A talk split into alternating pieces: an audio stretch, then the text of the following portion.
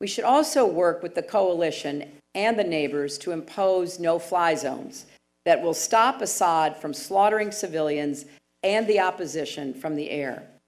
Opposition forces on the ground, with material support from the coalition, could then help create safe areas where Syrians could remain in the country rather than fleeing toward Europe.